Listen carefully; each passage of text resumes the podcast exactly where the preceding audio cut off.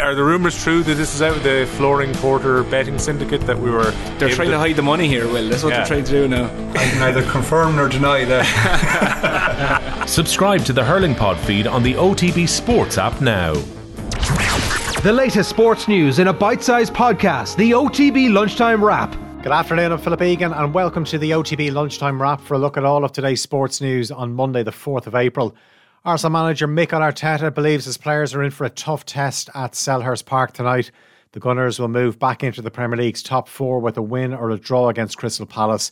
The two sides drew earlier in the season, and Arteta has been impressed by Palace since Patrick Vieira came in. They've done really well. I think him and the coaching staff has changed, uh, especially the way that uh, that they played and uh, and obviously that's that's very related to the to the appointments and the recruitment policy that that they had.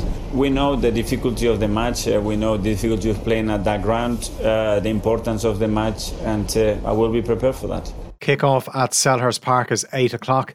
Everton manager Frank Lampard believes they'll avoid relegation if they show the same character from their 2 1 defeat away to West Ham yesterday. Everton are three points above the relegation zone with 10 games to play and travel to Burnley on Wednesday night. Lampard says they could also do with a change of look. Clear decisions recently, injuries, things that are happening around us. The only way to do it is to keep doing the right things and keep working, and they turn. So next week, or hopefully Wednesday, or maybe Saturday, when Richarlison goes through, it goes in. When the other team gets a free kick, it doesn't go in the top corner. Derry City have a chance to open up a six-point lead at the top of the SSE Airtricity Premier Division tonight. The Candy Stripes are away to bottom side UCD. That game kicks off at 7.45. There's an 8 o'clock start at Finn Park where Finn Harps host Drogheda United. Meanwhile, Treaty United can move up to fourth place in the first division with a win at home to Athlone. That game gets underway at 7.45. Former Manchester United manager Louis van Gaal says he's receiving treatment for prostate cancer. The 70 year old, who's currently in charge of the Netherlands national team, says he kept the news from his players during the recent international break. Van Gaal is due to take charge of the Dutch at the World Cup in Qatar in November. Police are investigating after a member of Celtic staff was struck with a bottle thrown from the crowd in yesterday's 2 1 win over Rangers at Ibrox. The result moved Celtic six points clear of their rivals at the top of the Scottish Premiership with just six games to play. The Ireland women's team will have to suffer short term pain to improve in the long run.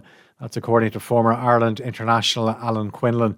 Ireland have lost to Wales and France in their opening two games of the Six Nations.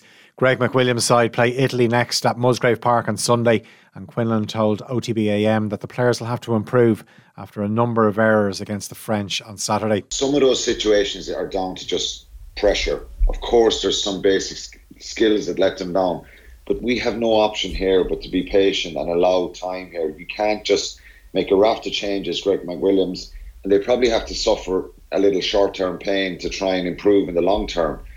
The one area where you can't just have a quick fix solution is physicality, size, power, and they're underpowered in that, uh, you know, that, that forward pack. So that is a concern.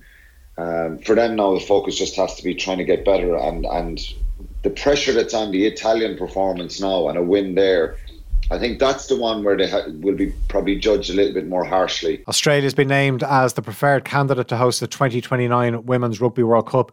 World Rugby made the announcement ahead of a series of meetings to determine the hosting model for the tournament.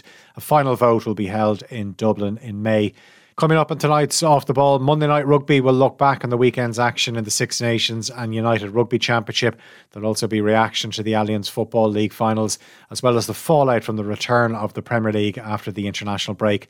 As always, you can tune in to News Talk from 7 o'clock or listen on the OTB Sports app. The latest sports news in a bite sized podcast, the OTB Lunchtime Wrap, available every weekday on the OTB Sports app.